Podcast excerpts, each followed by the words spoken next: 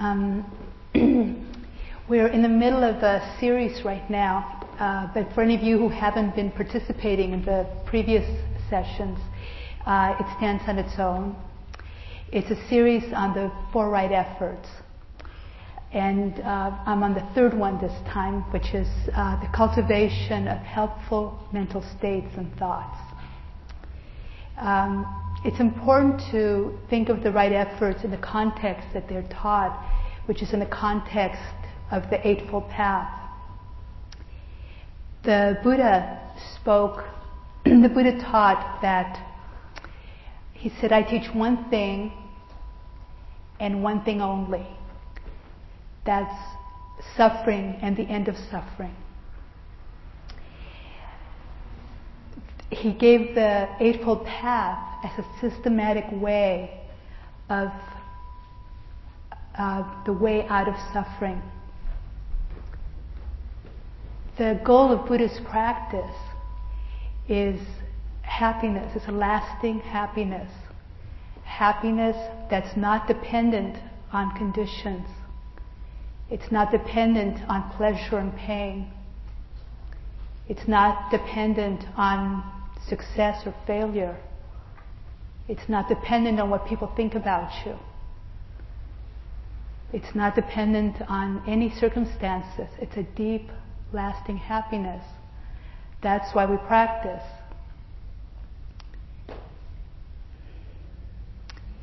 The, there are eight steps to the path.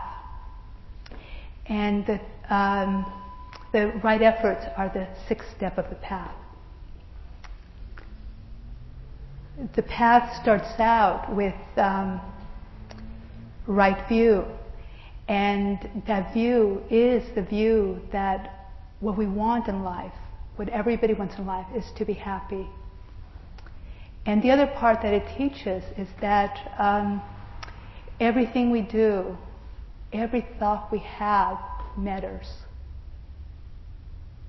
Every moment conditions the next. If right now you have, um, you know, you've slowed down, you've just meditated, and somebody, you know, comes in and is making a lot of annoying noise, uh, you have a choice at that moment. You can either look at that person and say, oh, they're, oh, I'm irritated, and the willingness to let go of that irritation. And then you just kind of settle in and you're feeling fine again. Or you can just kind of say, oh, this person shouldn't have done that, and take off in, into a story, and then you don't like that person anymore, and they ruined your meditation.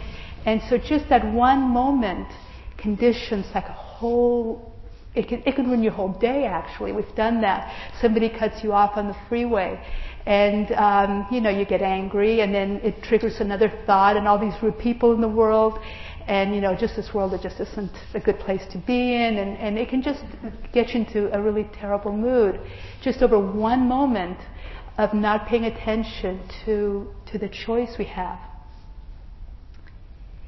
So having the view um, that we want to be happy and keeping that foremost in our lives is really is, is really what the right efforts is about what the Buddha taught was that, excuse me,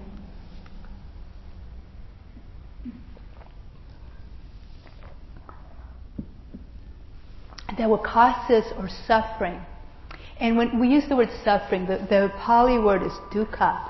It doesn't mean like necessarily major suffering. It covers the whole range of things we don't want to have in our lives. From a minor annoyance like it's a little too warm um, or you're just a little bit tired, to all the major losses in life that we can have. It covers a whole range of experience. And what the Buddha taught was that what causes our suffering is the fact that we want things to be different, that we cling to what we want, or we push away what we don't want. And um, there's nothing wrong with wanting something. For instance, you know, if you're hungry, you want to eat. That's a very healthy desire. It's normal to want to eat, eat if you haven't eaten all day. But what makes you suffer is saying, I gotta eat now, and it's gotta be And if I don't get what I get to eat right now, I'm going to be unhappy. That's clinging. We've taken a natural desire, which is part of our survival, and we've added this whole emotional entanglement to it that makes us be unhappy. Or if we don't get what we want, let's say you were looking forward to this really wonderful dinner somebody's making you, and they burnt it, you know, so you get there and they go, well, you know, let's order pizza instead. And, you know, there's like disappointment because you were really wanting it to be that way. So clinging is what causes the suffering. Not, not what we want, not what we like, what we dislike, but that grabbing after it or pushing it away. the Eightfold Path is a gradual training of our minds to be happy, to be at ease, there are three major aspects to the Eightfold Path. The first part is our attitude, the way we look at life. The second part is how we act. And the third part is the actual training of the mind with mindfulness and meditation and uh, concentration and the right efforts. Most Westerners um, learn about Buddhist practice through meditation first. And a lot of Westerners never hear of any other aspect of the path. But, you know, for those of us who practice every day, we usually only spend one hour a day or less meditating. So what happens the rest of our lives?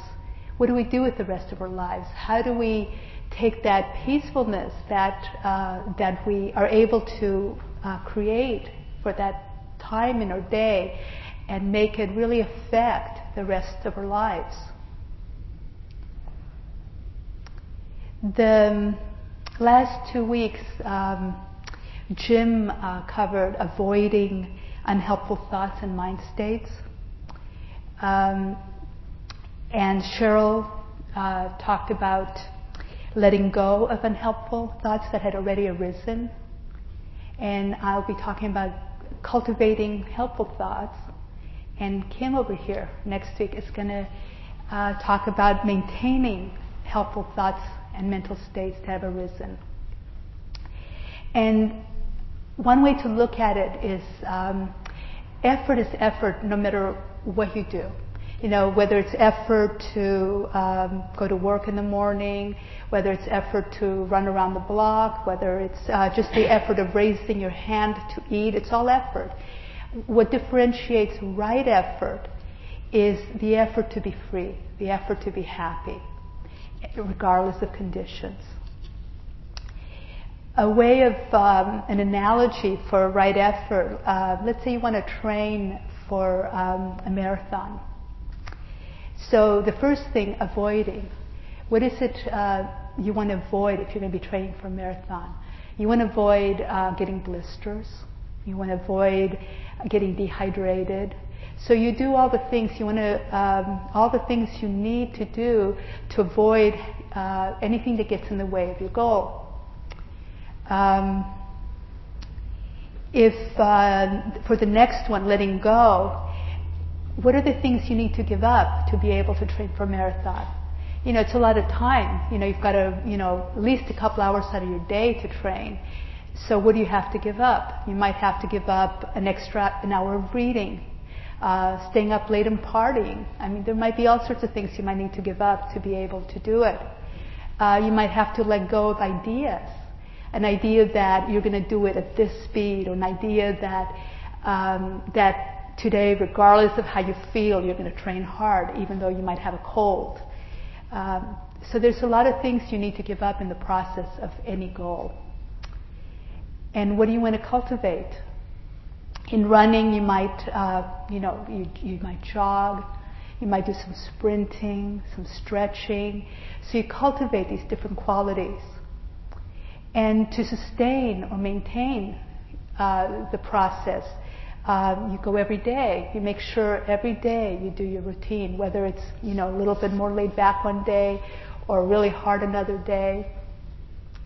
So the way that this translates to or um, helpful mental states Um, let me use the example of uh, one of the areas that most of us have problems with is the area of skillful speech, of being able to communicate peacefully, gently, um, you know, not gossip, be kind, and um, it can be very challenging, especially some of us grew up in environments where uh, gossiping is the way we bonded. Um, you know, that's how you became friends with people. You talked about other people. And uh, so, how do we work with that?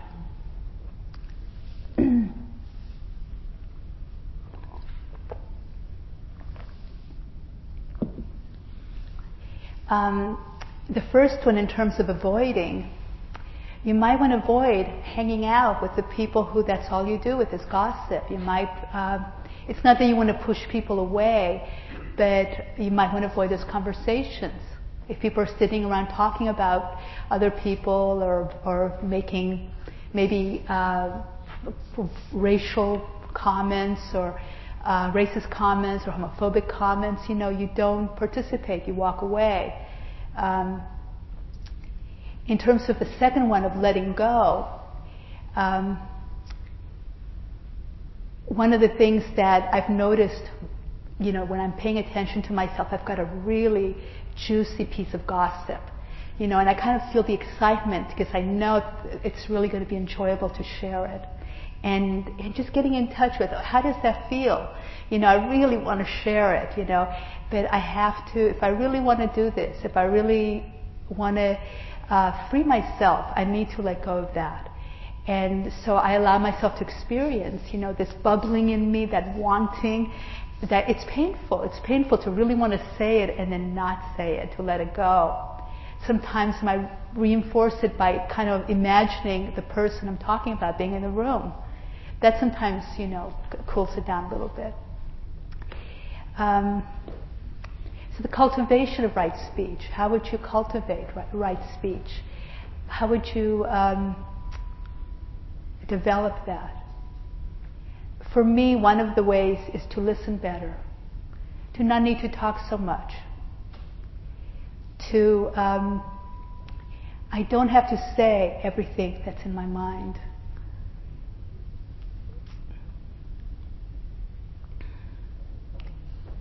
And to maintain, um, like once you start really developing that, so you find yourself a lot of the time you are speaking better, you're, you're withholding the things that you may not want to be saying. Um, you create habits in your life that support it. That's one of the ways to maintain it. Um, for instance, one of the things that I like to do when I remember is when the phone rings, I don't answer it right away. I take a deep breath before I answer it. And if I'm really busy and, and hectic and I'm, you know, the phone's ringing right and left, what I'll do is I'll take that, that deep breath and I'll smile.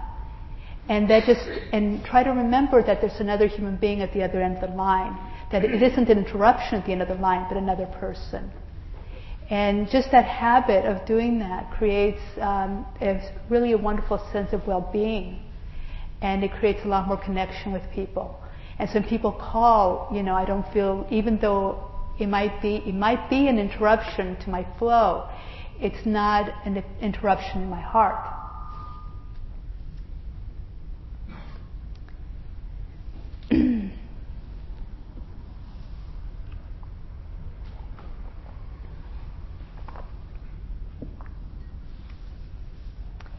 I think it's really important to remember why you want to train your mind. Um, what Gil sometimes asks us to do is um, to really spend some time contemplating on what is your deepest aspiration in life. What's really important to you? And usually, when we connect with that, it's some form of, of uh, wanting to be happy. It's some level of that. And there's a lot of different ways of couching it in our minds, a lot of different ways each one of us holds that. Um, but to remember that on a daily basis is probably one of the most effective ways of cultivating the qualities we want to have in our life.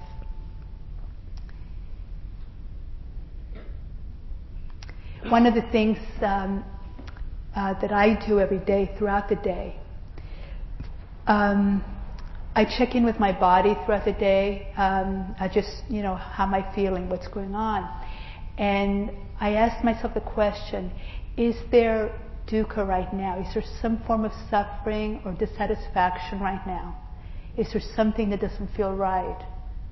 And if the answer is yes, I ask myself the question, what am I clinging to right now? What is it that I'm holding on to? What is it I can let go of right now?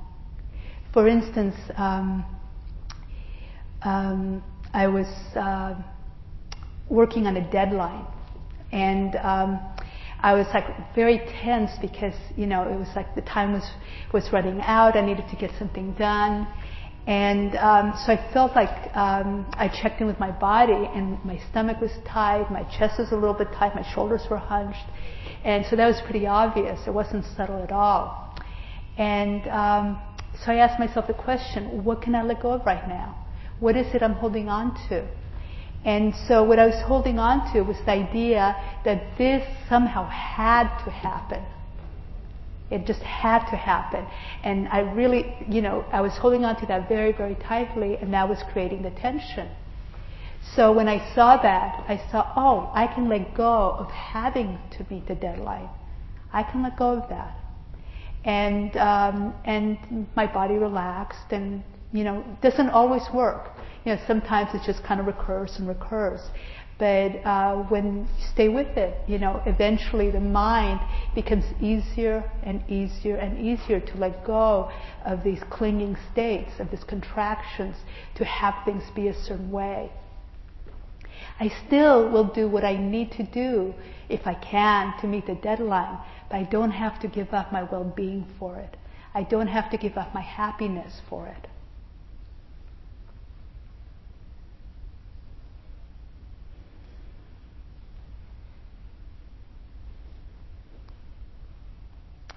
Gil said, um, don't underestimate the power of one moment of mindfulness. Every moment counts. So any moment that you check in with yourself cultivates more mindfulness. It conditions the mind.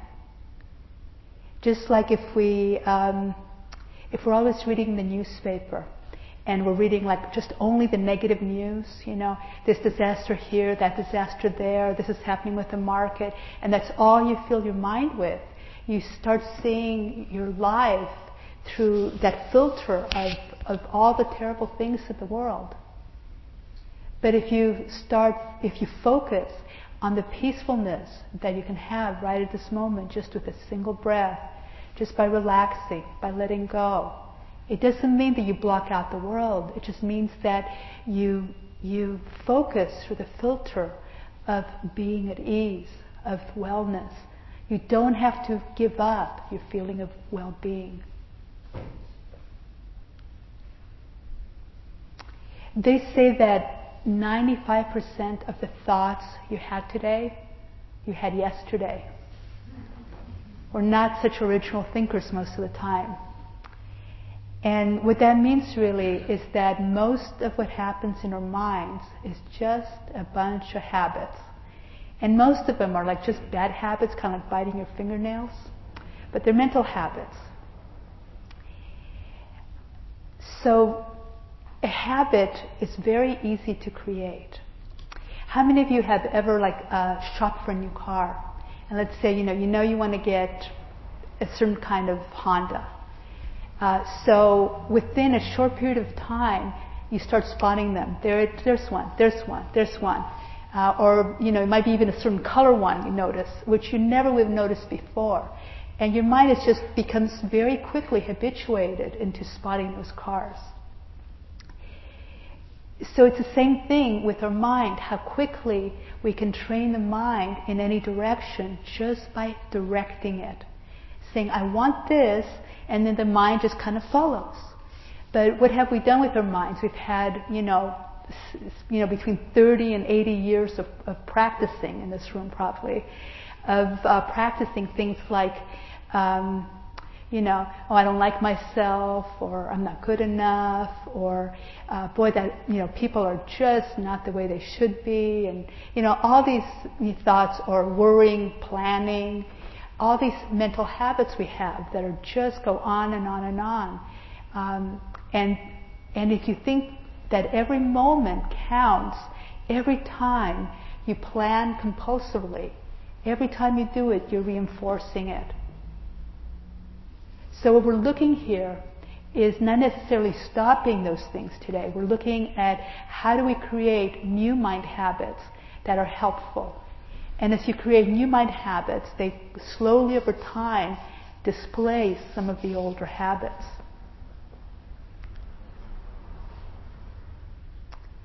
Think about our, um, the habits we have, uh, or psychological buttons. Usually, uh, family are the ones who really somehow they know how to squeeze the, how to press those really perfectly. Uh, all they have to do is look at you the wrong way, just use a certain tone of voice, and you know you just habitually go into this little reaction. You're you're you're angry or upset, or um, so those are just mind habits. You know, we, we suffer a lot with them, you know, we create complex relationships out of them, but they really aren't that much different than, um, than Pavlov's dogs. It's like we've been trained to react a certain way. Uh, we may have originally done that because of survival reasons, but at this point, you know, we're not making that choice. It's just kind of a, a, a loop that does it all by itself.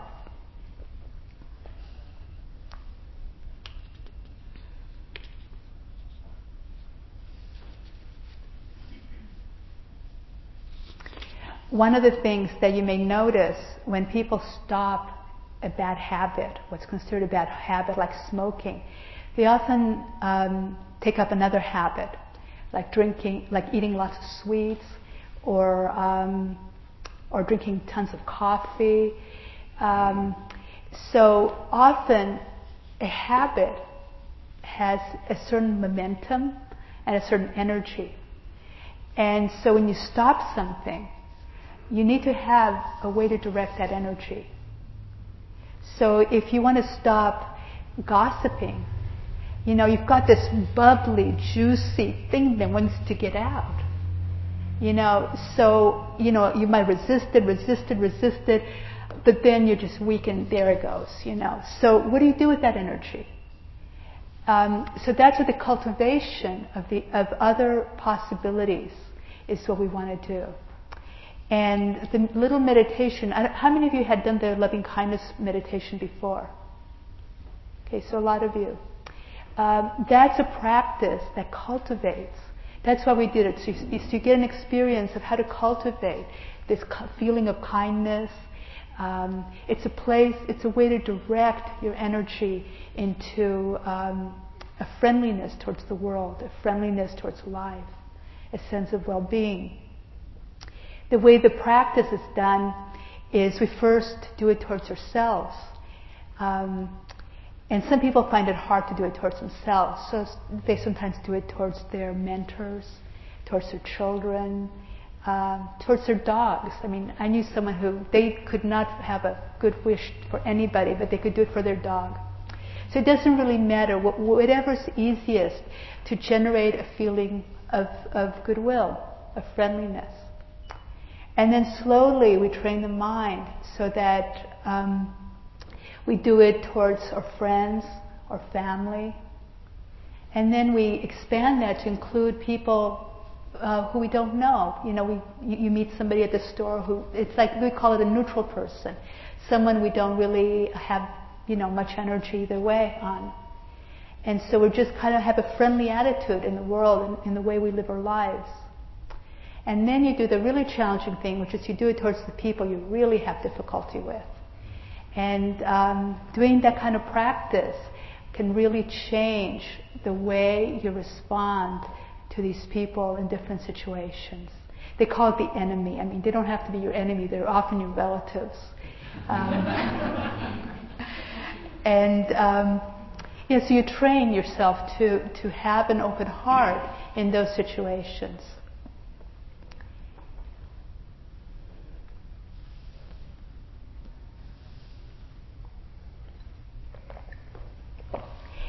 In in cultivating um, helpful mental states, it's really important to start where you are. Um, some people sometimes want to bypass the difficulty they're experiencing and kind of jump into some kind of exalted, great state. But it's very important to really start where you are, to not push away where you are, because we do not want, we don't want to repress anything that's going on. So if you're feeling um, uh, a little bit contracted or you're feeling a little bit sad, you know, feel, how does your body feel right now? You know, how do you feel? How does your abdomen feel? Um, how do you feel mentally? And then cultivate, then work on loving kindness, but always check in with where you are. Don't try to push that away.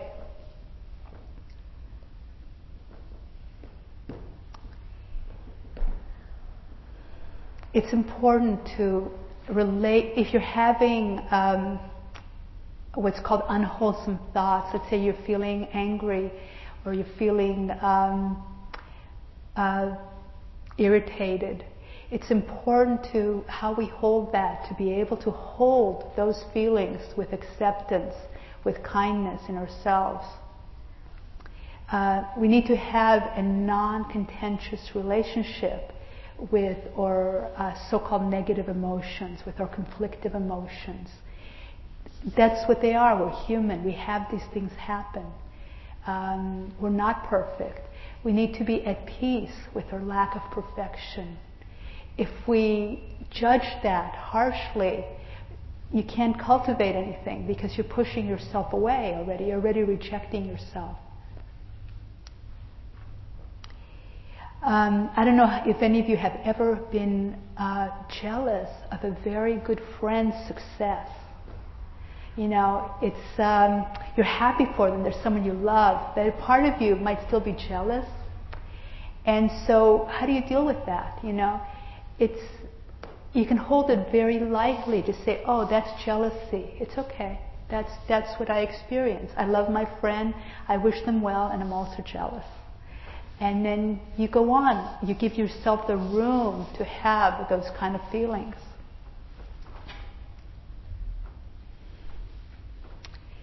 Um, there's different methods that can be used for cultivating helpful states. You use some in meditation practice and some in daily life. Um, in meditation, one of the things that I find really helpful is to always do something to set the tone. Uh, some people start with a short reading, a poem, a phrase. Uh, I often start with um, several minutes of loving kindness practice. Um, you want to have, it's helpful to have a transition from the normal things of the world to this quiet time you're going to have. And it sets the tone. Um, a traditional uh, Buddhist practice sometimes is called taking refuge, where you connect in your heart with uh, you take refuge in the Buddha, in the in the stillness of the Buddha, in the expansive heart of the Buddha. You take refuge in the Dharma, in the practice, the practice of freedom. You take refuge in the Sangha, in the community of beings who, who want the same thing that you do. This way, you incline your mind into a wholesome state you already know you're going in that direction.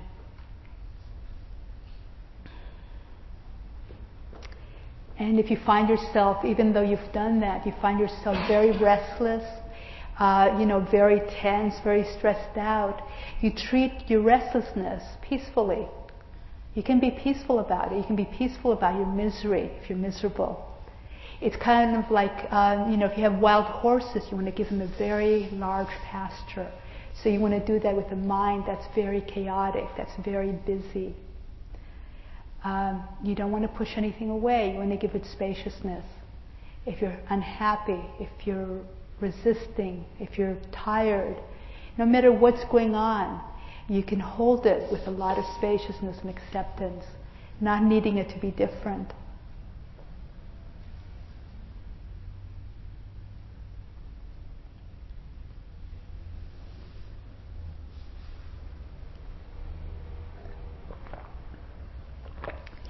There's there's many ways to practice uh, cultivating skillful states in daily life. Um, but everybody needs to really look at themselves and see what's important to you. What are the qualities that you want to develop? The Buddha has like a lot of lists of, of, of great qualities that you might want to develop. Um, one that's often used in meditation are the seven factors of awakening, which is mindfulness, developing um, investigation, energy, joy, calm, concentration, equanimity. Um, you have what are called the Brahma Viharas or divine abodes, which are cultivating loving kindness, compassion, joy in the happiness of others, equanimity again. All the lists include equanimity, which is sort of an interesting thing. Or the great ten great perfections, which um, uh, maybe I'll go into in a few minutes, but they're uh, generosity, renunciation, virtue, patience, truthfulness. There's a whole bunch of qualities. Um, so, what qualities do you want to cultivate in yourself? At different times, we all have different strengths and weaknesses. Like some people, um, like I know people that have incredible resolve. They just, they say they're going to do something, and boy, they just do it. You know, they don't, you know, they don't have to struggle. I had to force myself time after time, you know, you're gonna get up, you've got to fight for this, da da da, you know, and start and fail, start and fail before I created, you know, before I was able to create some habits I wanted. Um, so my resolve was much weaker. Um, so there's different qualities that each of us have to uh, cultivate. I know people who've um, they've never gossiped in their life. They grew up in a way that they've just never gossiped. That wasn't me. Uh, so I have to work on that. Um, um, I have a lot of perseverance. I'll keep trying something till I get it done. So um, that's one of my strengths. So you need to, to, to really be able to train your mind, you need to really be honest with yourself and you need to get to know yourself. Really, what, what qualities do you really need in your life right now? Now you could say all of them, you know, 20 of them. You know, God, I don't have enough compassion. I don't have enough kindness. I definitely don't have enough equanimity. But what's really useful to you right now? And sometimes it's really important to take a little bit of time uh, to actually think about it, to contemplate that. Um, one of the practices that, I, that I've done in my life is um, I've taken a theme um, like for instance, um, I found myself, I was at this place in my life where I had a lot of different projects going on, and all the different projects were, weren't, were going to take a long time to resolve.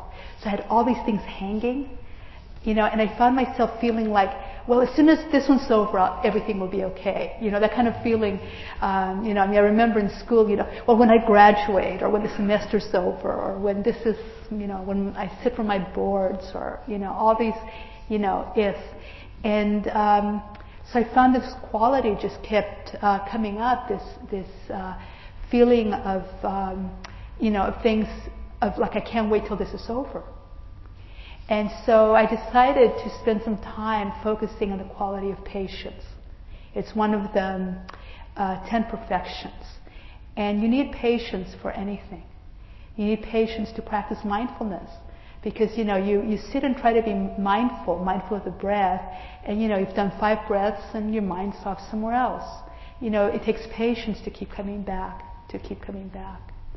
Um, it takes patience um, if somebody's talking really slow and you're just sitting there listening to them, you know, so you can either be really annoyed or focus on developing patience, and settling in. Uh, so what I did was I, um, I decided to focus on that for like a month of my life. So that throughout the day, I just kept looking at my life at the things that happened through the filter of patience. So that when um, uh, when I called and they put me on hold for 15 minutes, I go, oh, okay, let's look at this. You know, this is patience I'm developing. I'm training myself. What, what a useful thing to do. And uh, so I started kind of turning things around in terms of using, um, developing that quality. Um, I've also taken a month in focusing on cultivating wise speech. And um, it's really helpful. Uh, and I'm going to do it again and probably again and again because it's a it's a very um, each time I work on it, you know, I kind of uh, uh, train a little bit, and um, it's um, it's a process. You know, it's the month in patience. You know, developed it. I'm not completely patient. And, uh, it's just it's a gradual training of the mind.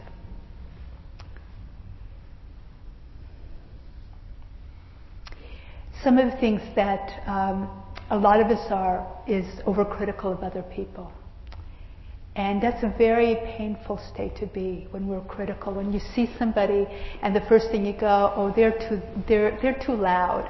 They're too this. They're too that. You know. Um, I remember one of my teachers, Joseph Goldstein. He said that he was um, uh, he was on a retreat and um, you know, in our tradition, we do a lot of like long silent retreats where you meditate all day and you don't speak. Uh, but boy, your mind sure can say a lot. And um, he found himself, you know, during when his eyes weren't closed, that he just had one judgment about anybody who came by, people walking by, you know, oh, they're to this, oh, look at those socks they're wearing, they have a hole, and they're to that, they're too tall, they're to this, and just on and on and on. So what he started doing is he started counting the judgments. Saying, oh, judgment, ch- two, three, and so kind of creating, you know, not, not buying into it so strongly. You know, oh, that's all they are, they're just judgments, they're not reality.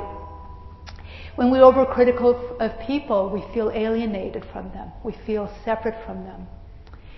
It's a very, it's very painful to be looking at somebody in the eye and going, well, I don't like this about you, and that's what's really going on inside you.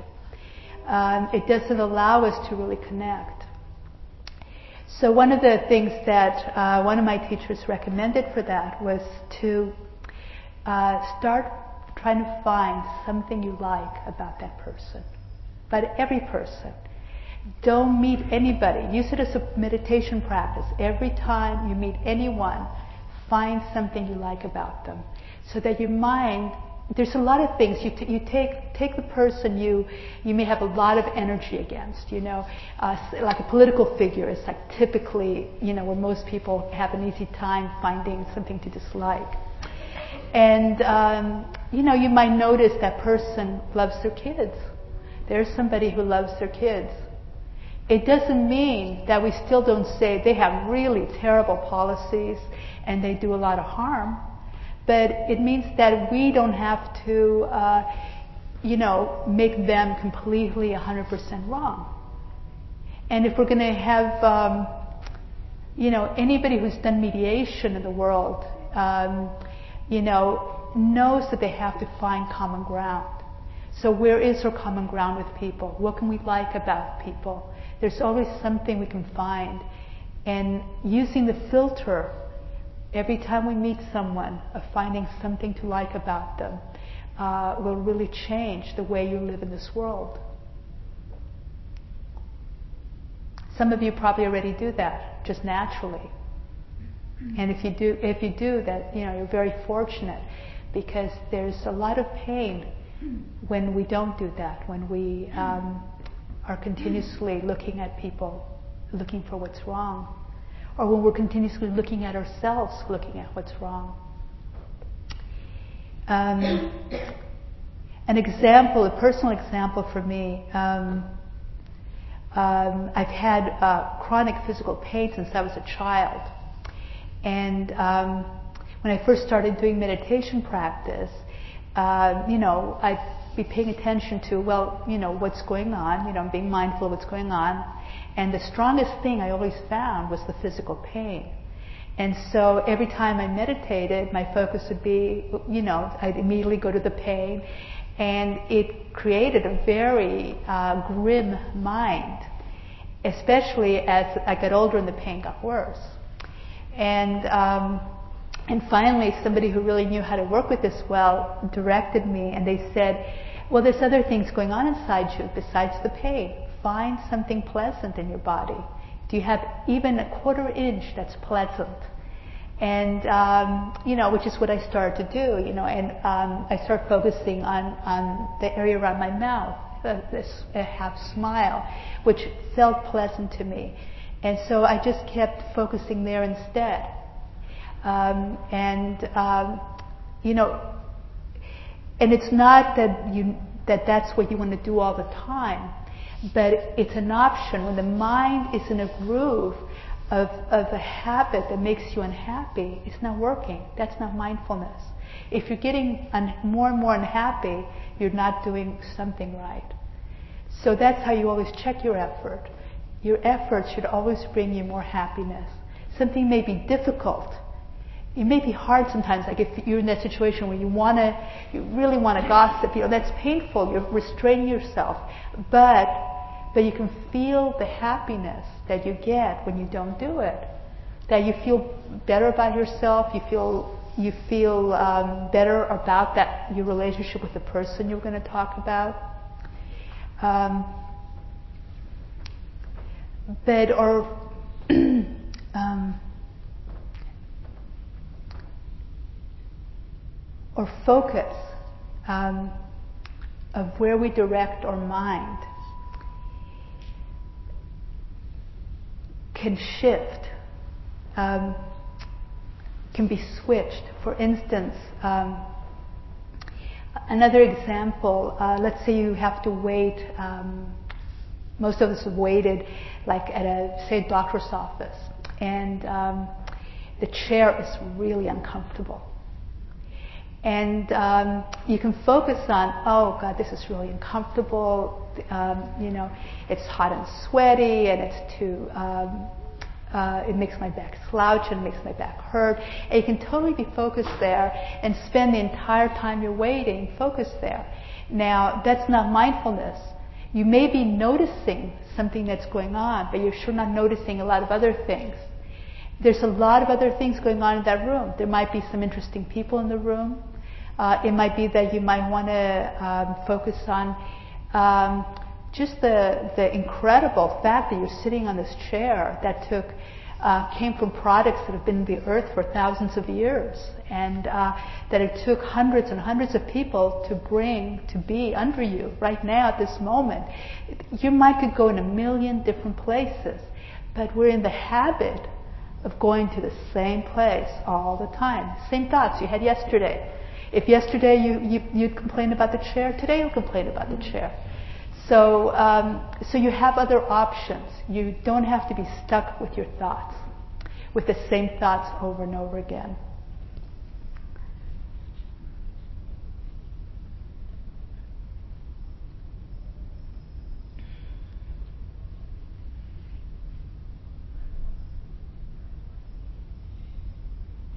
Sometimes if you're really stuck, like let's say you have to make a difficult decision, and every time you think about it, you know, your heart speeds up, your stomach contracts, and you just get very stressed out, and you're just stuck in a cycle.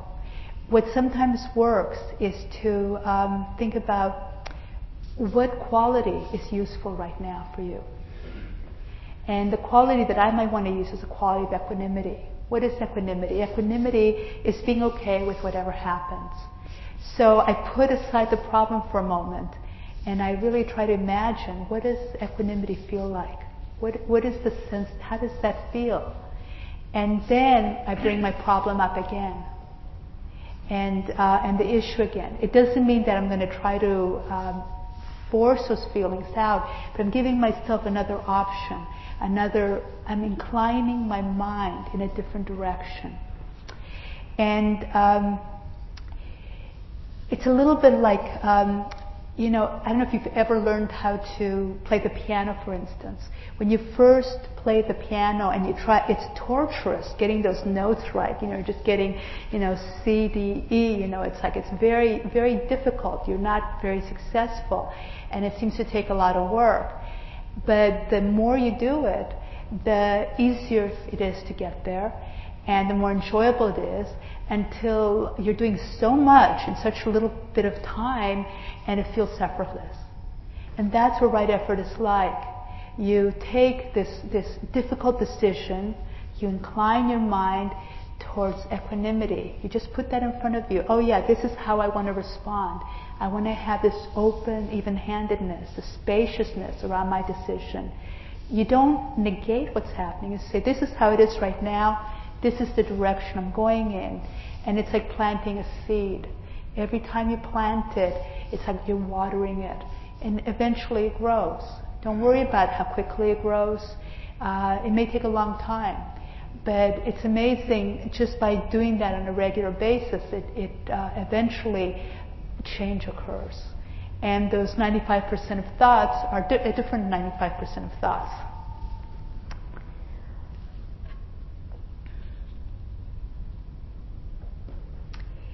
One of the things that a lot of us in this very fast moving culture is we find ourselves frequently just tense and worried.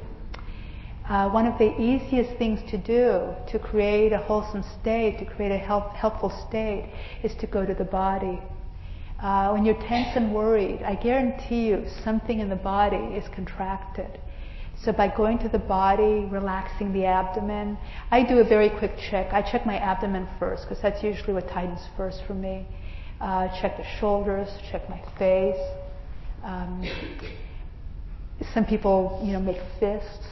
Uh, so check the body, take a couple of deep breaths. Uh, that's a very helpful way to deal with, with recurring worry and tension.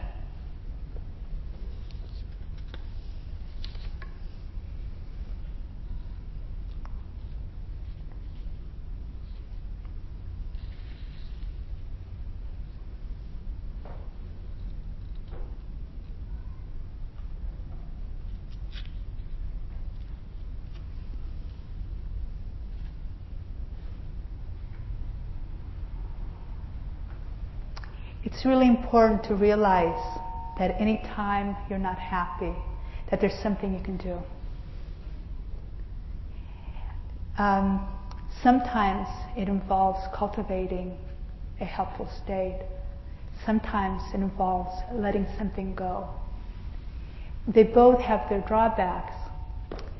Um, some people are really good at leaving themselves alone, at letting go of things people who do that sometimes can get very complacent. Um, they they let a lot of things just slide, and they don't um, uh, they don't really create effective change in their lives when they need it.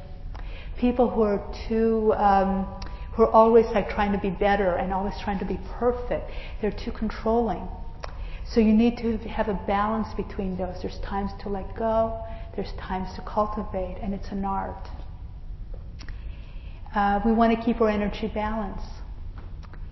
Uh, one of the ways to really look at our mental states, um, which really works, which is important in meditation, is to uh, look at our mental states as whether we, we need to be arouse our energy or we need to calm ourselves. For instance, if you tend to be um, in meditation, if you tend to be sleepy a lot, it really helps to sit up really straight, to not lean against your chair, um, to hold your own back up. If if, because if you get sleepy, uh, that's, that little bit of extra effort you put to holding yourself up can really wake you up. Sometimes going for a brisk walk really helps. Um, if you have a personality that tends to be kind of sluggish and lazy, you know, um, you might want to pay really careful attention to your posture. Um, you know, if you're kind of like leaning back like this at home and like, you know, your typical couch potato, um, it definitely doesn't cause energy to arrive. Um, just by sitting up and uh, looking alert, you become alert. Uh, same thing if you're the kind of per- personality who's like always like kind of shaking and um, and restless and um, and just is always has to do something. Uh, what are the things that calm you? Uh, in meditation, um, a couple of the things that uh, that I use for restlessness is um, counting breaths. Sometimes, if my mind is so chaotic, it just won't settle down. I just go back to counting breaths. Uh, sometimes people uh, listen to sounds. They make your mind really spacious, and all you do is just listen to sounds. I don't know how many of you have done that. It's a really wonderful meditation. You just let the sounds come and go, whatever sounds arise. And that gives your mind a lot of space. And it calms you. So, so, so does staying on the breath, staying with a very tight focus on the breath. Um, taking deep breaths can calm you. Uh, sometimes going around the block, exercise. Sometimes, if you've got way too much energy, sometimes you just need some exercise. That's very helpful. Um, personally, one of the most helpful things in my practice has been working with right effort. Um, one of the issues I've had throughout my life was I used to have these very intense, heavy moods. Wasn't like any major depression, but I'd have moods that would last for really long periods and where I'd be kind of sad or melancholy or for long periods. And um, I was on a long retreat where um, one of these moods came up. And um, so I decided to be mindful of it. So first I recognized, you know, okay, so I'm, I'm really uh, kind of sad here.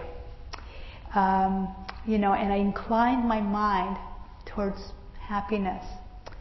Uh, you know, it didn't do anything. you know, I just uh, stayed unhappy, and and I just kept kind of, you know, encouraging my mind to go in that way. And but as I kept doing that, what I noticed was that I wanted to stay sad.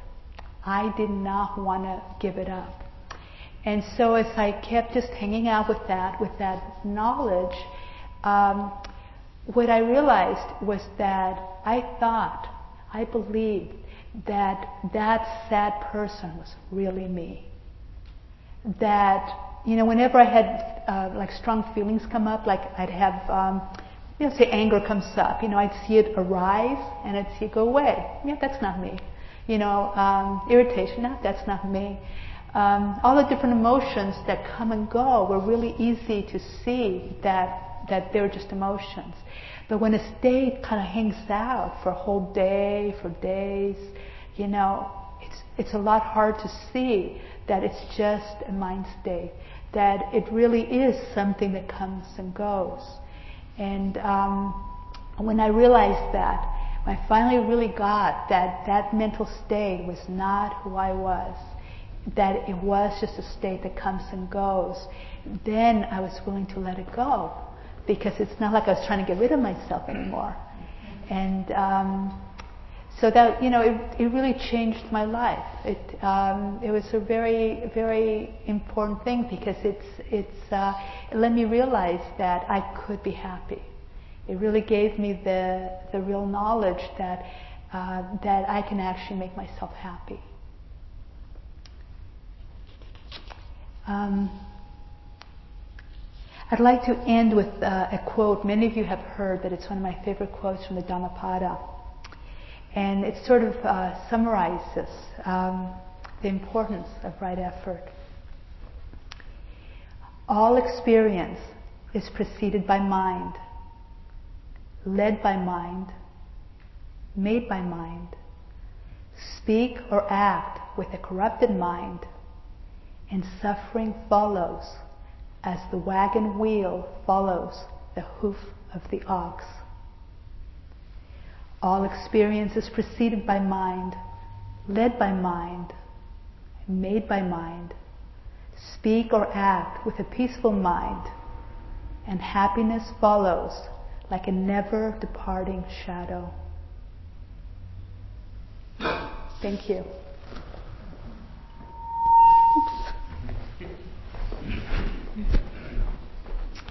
And we've got a few, a few minutes if you have any questions.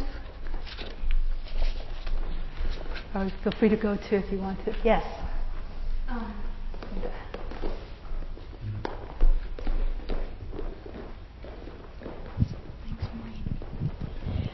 um, I recently became aware that um, fear is playing a role in my life. Um, the fear is what? It's playing a role in my life. Yes. It's preventing me from taking a particular action that I want to take. And I'm wondering um, what kind of positive antidote you see to fear? Fear, um, I'm not so sure with fear that we want to um, have an antidote. Uh, fear is really um, a form of aversion.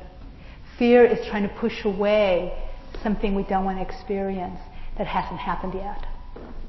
Um, it's one of the very deep roots uh, that cause our suffering. Um, the thing to do with fear is to not act from that. Is to, as we practice, we want to allow ourselves to experience our fear. We want to allow ourselves to experience these emotions, the negative emotions. But we want to cultivate uh, our actions as actions that don't come from there. Um, if the fear is interfering uh, very strongly with something that you have to do, like let's say you're um, uh, you're going to do public speaking, you know, and you're terrified of public speaking. Okay, that's not the time to meditate on your fear. So you do want to use a remedy. And one of the remedies is loving kindness practice. Because you get yourself into a very calm, peaceful state. Um, but it's important not to ignore fear. You know, fear can teach us a lot. Um, so, you know, I'd have to know more, you know, more specifically what, what you're really working with to see how, you know, it's, it's such a major, uh, a major thing that runs our lives. Any other questions? Yes. Wait, wait for the mic. Nobody can hear you. You're way out there. Oh, well, I was, I think some people when they, um, oh, you know, when they encounter like a different attitudes than their own, you know, like if they, um, if they're like a real, a person who's maybe real rigid and real set in their ways and think, but they often will always have some self-righteousness about it. And then if you're a person who's not like that, like if you have to work for them, see, a lot of times you always have to deal with the fact that they have this big idea that they're really right and and that they're in the superior mindset, even though I would often observe I thought they were really in a terrible mindset personally, but then I have to the dilemma is, and you're stuck having to do things their way because maybe they're paying you or something like that. So that's one of the things that this kind of thing brings up for me. So it's a quandary because then you don't know, well, if you should try to offer them some other viewpoints than the one they're having.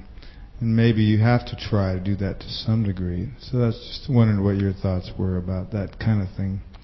Well, to be able to um, be at peace in that situation, what's really needed? That person most likely isn't going to change. Right, that's true. so, so to be against that, you know, to say they shouldn't be that way, and to take any energy saying they shouldn't be that way, is just going to cause you pain. Yeah, I guess that's true. So, so for me, what I do is I look at and I say, I don't like this behavior this person does. That's true. It's true for me. I don't like it. Um, I, I do wish they were different. Um, but what's there about this person that I can connect with? Yeah, I think yeah that is true, and I think that's kind of what I always end up doing, and and then sort of uh, don't fall into the trap of trying to give them some big pep talk to be a different way. Yeah, I think you're right about that. Yeah, yeah I mean, it, yeah. doesn't work to try to change people. It just no. doesn't work. No matter how how much we try, it just doesn't work. Right. That's a ver- if we could just remember that. Yeah. Thanks a lot. Okay. Well, it's time. So thank you very much.